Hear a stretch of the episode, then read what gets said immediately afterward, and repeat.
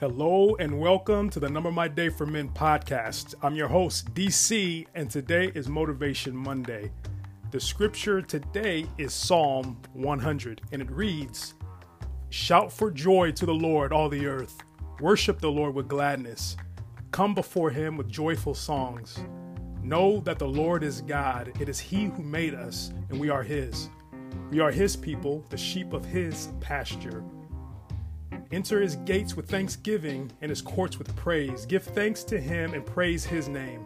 For the Lord is good and his love endures forever. His faithfulness continues through all generations.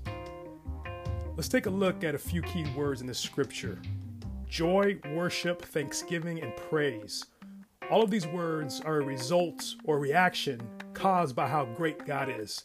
First of all, God created us and we belong to him. He is good. His love endures forever, and his faithfulness never ends. All the earth must shout for joy.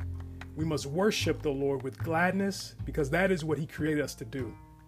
We must give thanks and praise his name because he is good, he loves us, and that will never change. Oh, how great God is.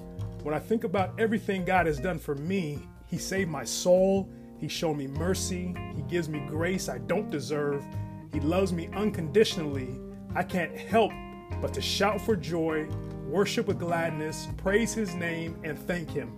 I must. God gives and gives and gives, and I thank him. What do you thank God for?